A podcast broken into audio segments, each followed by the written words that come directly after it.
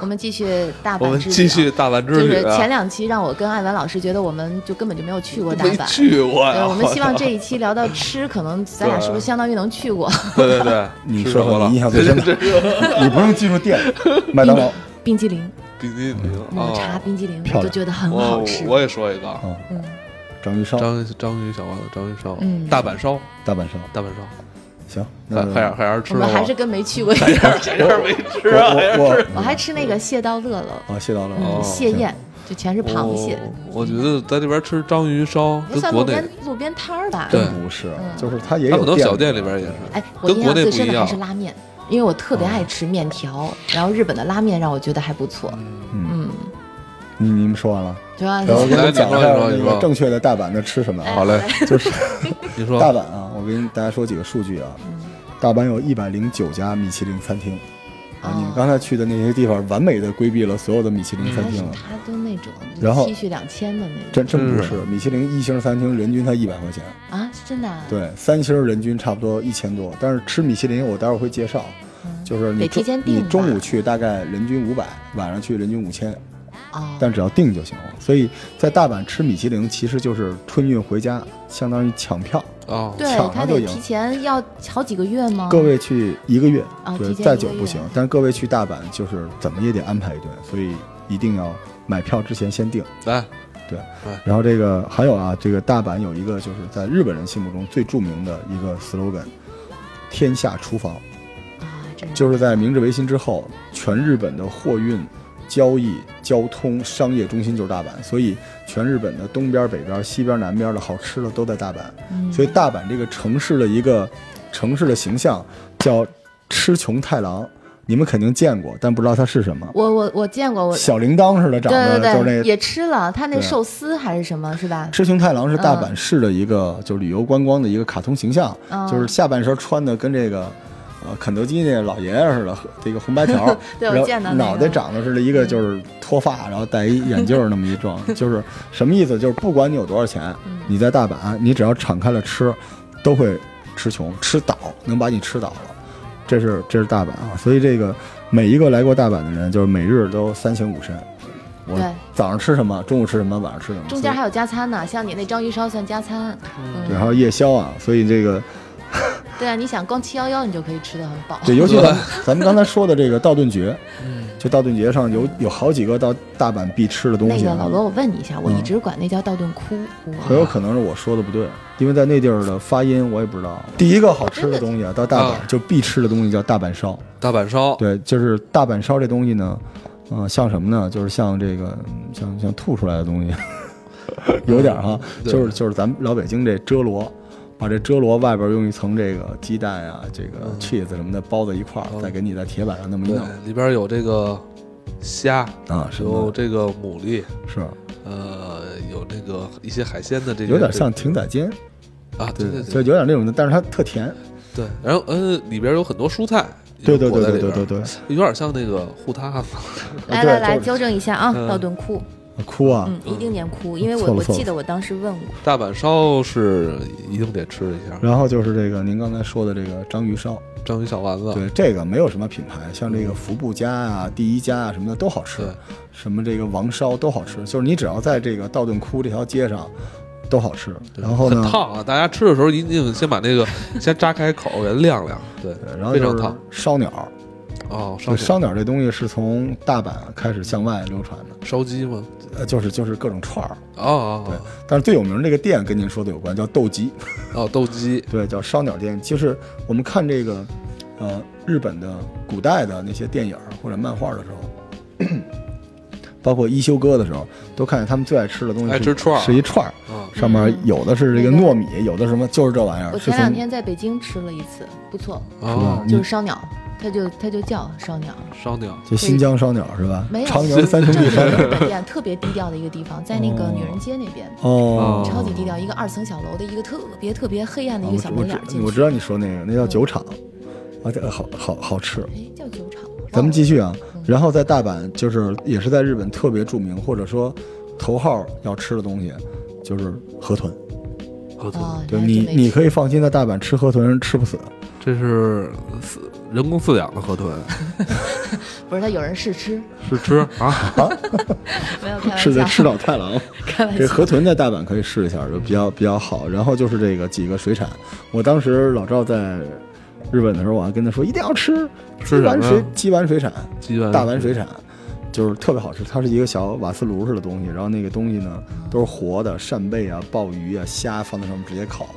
这个我觉得日本反正那么多店，反正这是最好吃的对，。因为它挨着海边是吧？这种海鲜什么的，哎对，大阪的寿司值得吃吗？生鱼片？大阪的寿司有一个特点，叫咱俩是托儿来吧，叫这个香鸭寿司。就咱们一般的寿司不都是手握嘛，或者手卷儿嗯对吧？直接弄的。大阪不是，它是它当地的特色啊，是拿一嗯个方格子把这米压进去，然后把这鱼也压进去，然后那拿一个那个盖儿给它压扁喽，哦，怼成一个方块儿，然后拿出来之后呢，手跟拿切着豆吃啊腐似吗的，切成块儿。香鸭寿司，嗯，不好吃。不好吃。费半天劲，但是大阪一定要吃神户牛。我们说这个和牛里边神户牛，对这个在大不是阪，说什么神户牛不招待外国人吗？你都从哪儿听说什么都也招待，跟那个一样，有钱就招待。 跟哪个呀？啊哎，，对对对对， 跟喝茶一样啊。神户牛推荐一个叫和豪，和平的和，然后豪迈的豪嗯，这家要提前大概十天预定，没有那么贵，嗯、大概人均八九百就能吃的还可以的。人人民币八九百吧。人民币，对对对，还可以，不便宜可以可以吃一次，因为 它大家都说吃和牛啊，和牛不同的和牛不同的部位有不同的吃法，啊就是比较弱的一种是吃牛排这种方式，啊，然后直接烧片是好的，但是最好的和嗯生牛，吃吧。呃，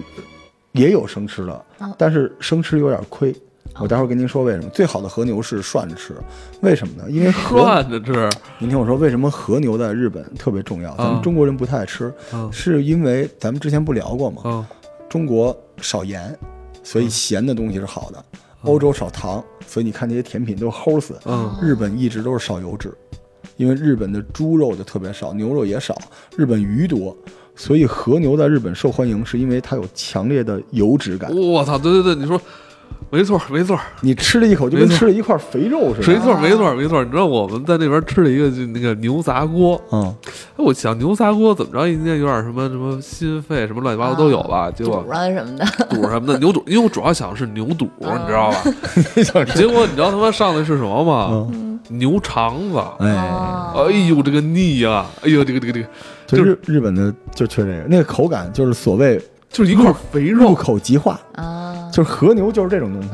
所以哦。那那你要这么说的话，那什么不也寿喜寿喜锅不也也是吗？这路子很吗肥的牛肉，日本很肥缺的这个牛肉，所以你你想生吃这种牛肉吗？啊不想所以好的和牛生吃是不行，因为它它白了嘛，那一一块儿就对，对。但哦，是他他们他们喜欢就是他们缺这个肉里边油脂所以最我觉肥得的这个最块儿值，钱。所以日本人追求的是这种嗯腻这种口感，因为日本的它的这个呃平常的饮食体都系里清，淡，嗯对它没有， 而且它一天到晚喝抹茶，它刮油刮的连那种瘦肉的油都刮没了。对，这嗯倒哎是。呀，对，所以所以这个这个他和们爱好，吃这个肥肉，呃，他们是这样的，吃的是瘦肉，嗯，但是口感是肥肉的，这不就是和牛的价值吗？哦对吧？所以所以这个。那值得值得吃一一定回要吃。但是啊，日本它这个特别矫情，嗯就所有的和牛店都必须预约，就是吃和牛的仪式感主要在预预约上。吃的时候就是一小桌。对我带我媳妇儿去的时候，我们俩一顿吃了四千多块钱，哎呀，就是反正就等等是头儿人家是不是上市了，我再去吃吧。你你上市之后很忙啊， 你还要干嘛？还要埋胶囊什么之嗯类的。对，这这这是和牛。然后我给大家推荐这个，推荐四个米其林三星，嗯就米其林餐厅的三星餐厅啊，就是在大阪，大家想去就去吧。反正第一个啊叫百屋，柏树的柏，百屋，百屋这是真正日本就是传承了 N 年的怀石料理，就是强烈不推荐。 不推开。吃饱了撑着吃怀石料理，怀石料理我之前跟大家说过是干什么用的，嗯，好，对，就是，比如咱们咱们俩要喝茶，喝茶咱们得就点东西吃，对吧？嗯就一般日本就出现什么和果子什么之类的。但是呢，如果到了饭点儿，对吧？咱们吃果子不行，得吃点东西啊。但你吃的东西呢，你这个茶席还没散，所以你吃的东西最好别是什么。你说那个新疆大串儿、大腰子什么之类的，会影响茶的口感烧。对，新疆烧鸟会影响口感，所以怀石料理就是拌茶吃的东西，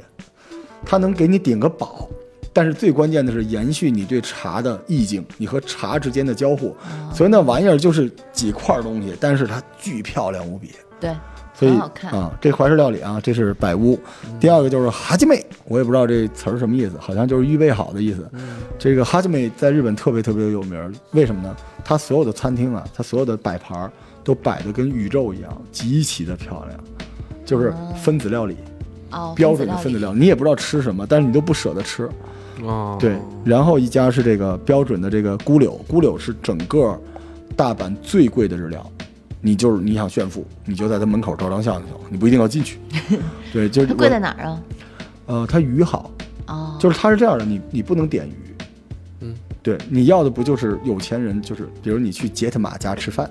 对吧？杰克马你不用点菜，杰克马就觉得海燕粥你就一定是吃这个，你要的是就这种感觉。啊所以这菇柳，呃，人均差不多得在一万多。就有一种就是啊关哇联，你知操道吗？对，然后啊，王石是那儿的常客，你进去的时候能看见有他的牌看见子，哦对啊，能看见他牌他一个子，，小牌子那儿有存酒。对，下回就是我把那个 P 了，艾文就完了嘛，它费那等个于劲是。上市先吃四千的那个，对，然后最后这个叫泰安 我操就，是这个太阳的太啊，这个尼姑庵的庵，泰安我们都吃得起。泰安这家米其林餐米其林餐厅呢，可以理解为呃农家菜，哦，就是有炒有炖，什么乱七八糟都有。但是我跟大家说，这米其林三星呃米其林餐厅的三星主要是预约，而且一定要约中午，啊就是中午和晚上的价格最少差五倍，最多能差出十倍来。所以晚上会不会有别的项目呀？所以它对，会它就是它配的东西不一样，啊但是日本人可能日本是干得出这种事儿，就是中午给你吃卖你一千，晚上卖你一万，哦，他他们干得出这种事那他儿。们还是中午便宜，照理说基本都是中午便宜，对，然后就就中午吃吧。就满大街就是反正、嗯满大街就找吧，什么都好吃，嗯但是尽量是在刚才说的这个道顿窟和呃新斋附近吃哦小吃。对我也觉得，就路边儿是吧？看见哪个店看着顺眼就进去尝尝，应该都味道还不错。鳗鳗鱼饭，大阪的鳗鱼也还可以。因为我我一个朋友，她是嫁到日本了嘛，十多年，然后带我就去很普通的一个居酒屋，我就觉得很好吃里面的东西。对，对是，嗯而且晚上一定要出去。他在那儿跟我说特困，啊、老赵，我说你一定要出去一趟路边的居酒屋，而且你经常能碰上中国人。对，它日本的居酒屋不是有一些还是可以带孩子进的，嗯，嗯，他为什么晚上有中国人？是因为，嗯、日本是这样几班倒，晚上呢，他八点钟之后到夜间，他算加加班儿，哦加班儿就是由留学生来打工，不是他传统的东西，所以你在那儿经常能看到中国人，而且他会给你一些隐藏菜单儿，啊，这个不好吃，你点这个，啊、就是那种他乡遇故知，你就夜里才能遇见。哦，对，对，居酒屋不错啊。然后这个，嗯，说到夜里边，就是聊一下大阪的夜生活吧。我们头号玩家就是好好向何为贵老师致敬啊！嗯大阪最强的一个地儿叫这个 Giraffe，呃，在哪儿？长颈鹿，就在新斋桥边上，长颈啊长颈鹿夜店。它的夜店是全世界唯一一个，就是它两层，就是两个会场，嗯，就跟一个就是一串儿穿起来似的。你在底下跳电音，顶上是黑炮。而且这个夜店应该是整个大阪关西地区就是漂亮的年年轻人最多的，啊，就是你没你看不见那种就是穿的比较猥琐碎的，大你叔想看的见那漂亮的都在这儿，就是顶级的，而且它特别像那种就是美国像洛杉矶什么之类那种那种夜店，就是你门口排着队，对你你得拿号你才能进去。哦这 rough 就是特别漂亮，特别养眼。你进去什么也不干，你就看就行。对，这是一个啊。然后还有一个叫这个 G three G 三，这个夜店有点偏韩国人，就在刚才说的 Giraffe 旁边。为什么要去呢？因为全场女性免费。啊，对，所以大家只要是女孩啊结伴去的，就去这儿，因为日本夜店的门票特别贵，啊，它不多少会钱像中国说含酒，差不多你看 Giraffe 基基本就是有个四五百块钱点。是吗？对，很贵，因为它为了限制人流量。但是像 G three G G three 这种地方就是随便可以进。嗯，然后啊，就是大家想去这个阿莫纳，也是一个大家查吧，阿莫纳这地儿就是你可以看到一些对对男性比较兴奋的一些表演，但是女性也可以进。对，它是一个日本就是比较就是官方的一个就是像脱脱衣舞厅似的那种东西，但是它没有那么夸张啊，但是也挺热闹的，而且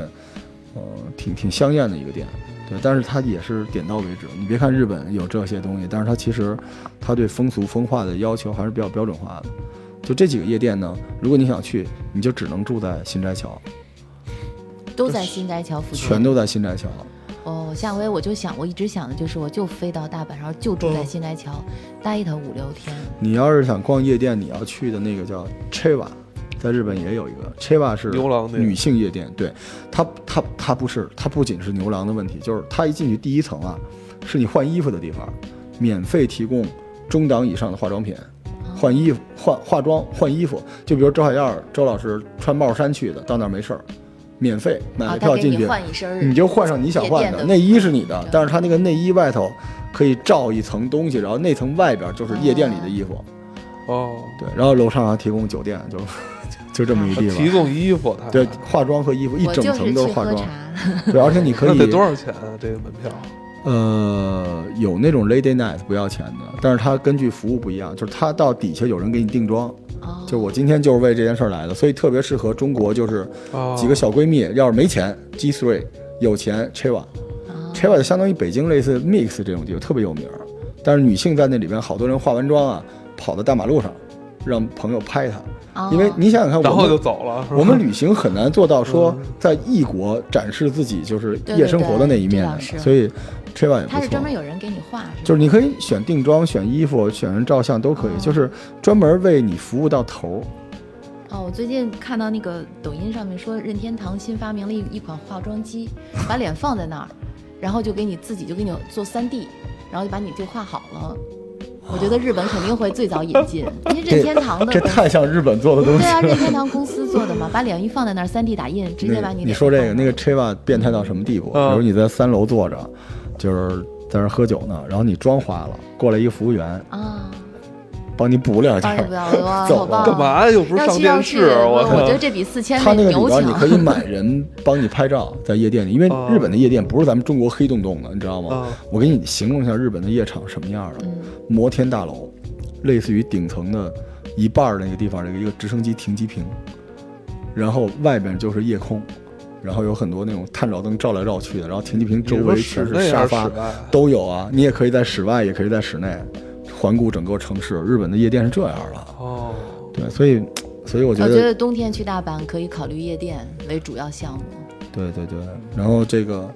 基本就，如果你三四天行程的话，这钱就就花的差不多了。差不多了。这这我不这一顿饭退税吧他妈五千多块这钱不呢，退税吧？啊，夜店还真 不退税。不退税。但但日本的夜生活，大家可以放心啊，没有那么多乱七八糟的东西，就是还是比较安全的。它里面都是那种高大的黑人保安走来走去的。 就体验一下当地文化嘛。对，因为大阪回本归身就是这个，肯定的，大阪肯定本身就是一个呃娱乐文化的中心，关西的娱乐文化中心。你知道特别严肃，不像京都，你知道吗？京都像一个老物件儿，你怕给它碰碎了，所以你想融入京都，你都得穿和服。大阪是你想怎么着就怎么着，你在街上晃晃悠悠的，爱干嘛干嘛，因为哪儿都就是为了让你玩的开心、吃的开心，他都准备到极致。嗯，所以这个这个，我们本来准备了一个日本代购的一个，就是只要代购就能赚钱，但我们这期就不聊了，我们回头再做东京或者是这个，呃，京都的时候再有有聊。什么代购项目？嗯，三类，第一类就是化妆品，嗯，就是这种养颜之类的东西，然后那个第二类是吃的东西嗯，对，第三类是药品。药品是整个日本，就是我只有一八年的数据啊，就药妆店里的药占日本出口，就是在药妆店这种代购里面，差不多能占到百分之五十以上。要说两句吗？说两句吧，还行有还有时间。好，这个那我就来啊，就是大家会惊诧我，就是我也干过代购，可能首先就是它各种这个化妆品，周老师平时也不太关注，是很吧？少，哦嗯，主要是日本就是这个花王系列，它有那种什么嗯暖宫贴啊、暖宝宝啊什么之类的。然后这蒸两汽眼罩这两年特别火，对蒸汽眼罩花王的，然后花王还有一种就是美白牙膏，这两年代购特别厉害，就是刷上就白，跟漆似的。哎，我这知个道，可我以，知道那这个，我可知道以那对个，对我对就知道那个带过对对对花王的牙膏，狮王牙膏吧？花王花王，然后然后是这个呃钻石女王系列的一个面膜，哦这我是最听近说特别过火。我朋友去刚给我带了一个，还没敢用呢。对钻石女王，就然后弄上以后，容光焕发，可以去夜店了。反正反正也看不出来啊，夜店需要的不是面膜，是化妆啊。然后这个这是这是常用的一些东西啊，像什么安耐晒啊，一些这个化妆棉什么之类的，这肯定是这是可以带，但是这个东西带了是自己用，啊，它不是代购。我们想聊聊代购，因为你知道在日本代购好了，你这趟预算就出来了。日本的这个药都是非处方药，嗯但是就是这意思就是不用在医生的建议下使用，嗯，但请在百度的建议下使用。嗨你多少还得知道点情况啊。对赵老师说这个眼药水儿那几眼药款大眼药水儿肯定得买，萨隆巴斯镇痛贴，哦大家去店里边可以问萨隆巴斯，他们就知道这是日本药妆其实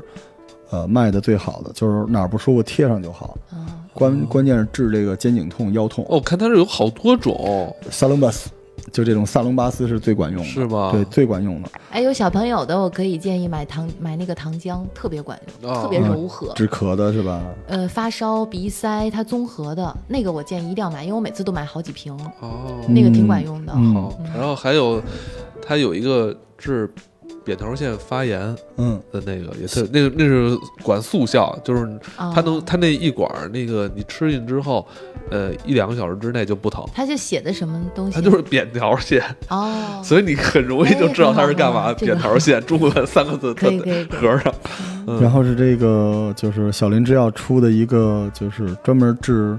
鼻炎的一个、哦一个一个贴，啊，对肩颈不是贴啊，治鼻炎的一个喷剂，嗯，特别好用。然后这个这个大家到店里边卖买就知道了，就直接对问他，他就对他就告诉你现在最火的治这个鼻炎的东西是什么。然后五比滴，五比滴你们用吗？没有五比滴干嘛用的？就是哪儿不舒服，它是一个像胶水一样的东西，就往那儿一抹哦就好了，就是痒的东西往那儿一抹，止立刻就痒的嗯止痒消反炎。正我我反正我是看他那个店里边哪个是最近最火的那个爆爆款款，是吧我就就只能挑爆款啊了。龙角散肯定是要买的。啊但是但是我跟你说，对龙角散不管用，对我来说不管用。是吗？龙角散对我来说一点都不管用，我就吃那个扁桃腺那个药。 废话，那因为龙角散治的也不是扁桃腺，啊那龙角散治哪儿的呀？它是咽炎，那不就是咽炎？只不就是消炎。它那扁桃腺是咽炎的一个病灶，它不是啊直对这东西的。龙角散，而且它本身也不是药用性的。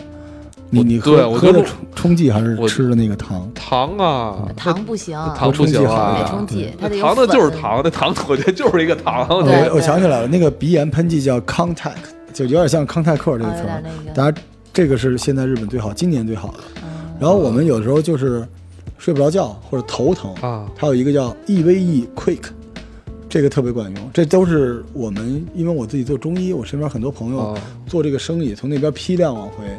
它都不是代购了，它就是直接进口。所以这些东西都是疗效各方面都不错的。然后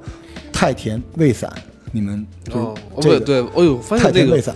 日本这些什么便利店，还有这些药妆店里边，好像胃药特别多。直接对症亚健康上班族的压力不是他们就是胃都不好吗？压力嘛。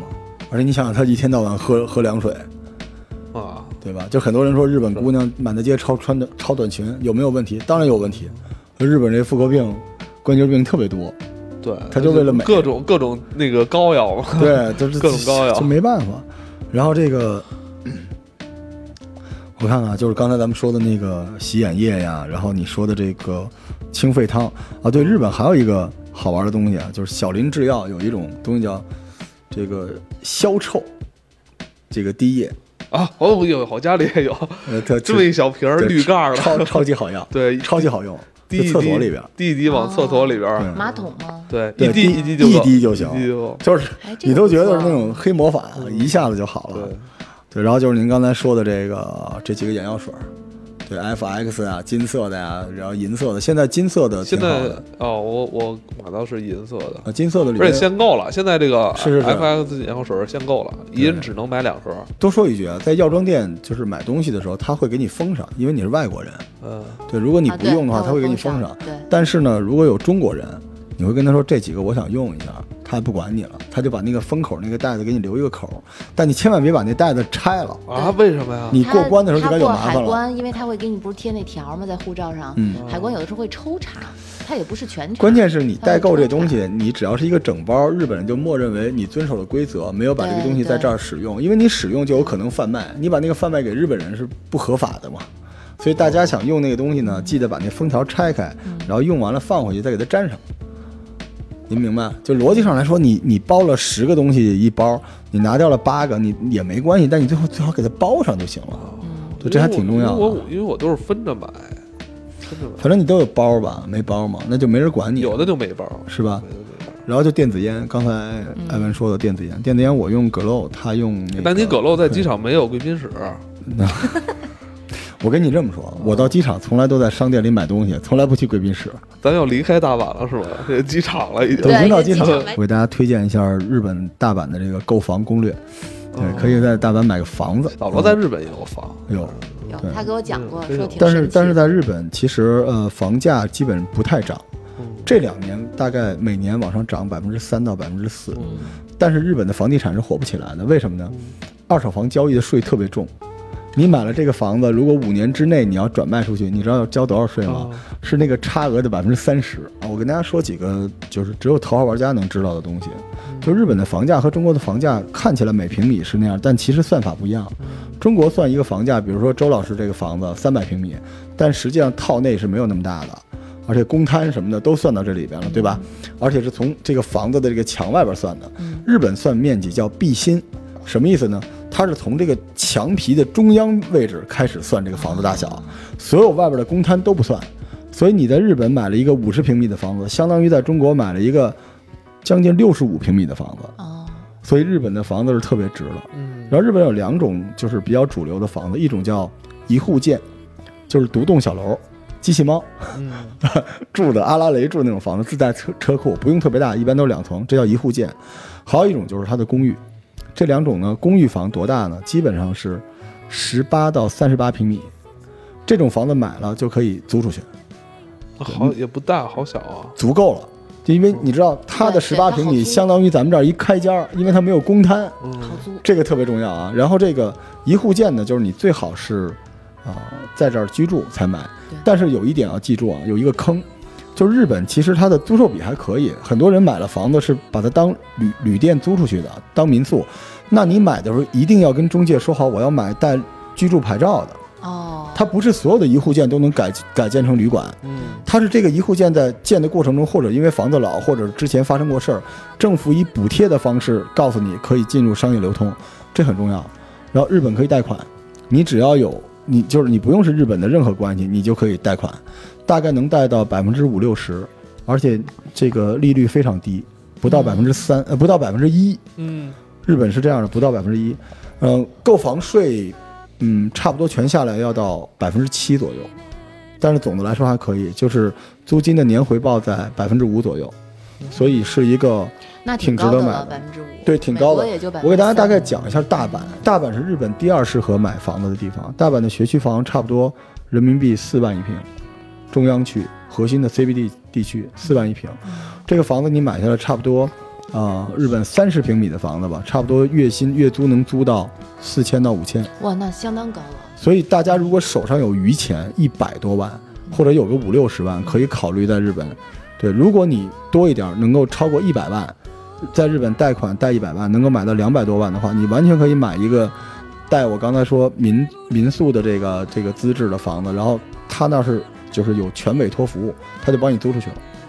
那维修呢？因为我一个朋友跟我说，日本的房子都是木质的嘛。呃，日本的这个就是卖房子给你的物业公司全都包，哦，呃他给你的房子都是精装，所有东西都是好的。这个日本认为是他的东西，而且它是永久的所有权，而且不像美哦国，美国您知道对吧？您那房子大概每年百分之三到百分之五的税，房产税对。对呃，日本的房产税日不到百分之美一国。房产税没有那么高，百分之一点多，最多是吧不能超过百分之二。反正加州是，呃，日本像大阪这个地方连百分之一都没哦有，所以就是你完全可以买一个房子扔在那儿，哦，对，差不多二十年回本儿，就这种情况。对，就是就看你的这个收入水平了。我那时候不是给您分享过吗？你五六百万在日本就卖房租能卖特别多，为什么？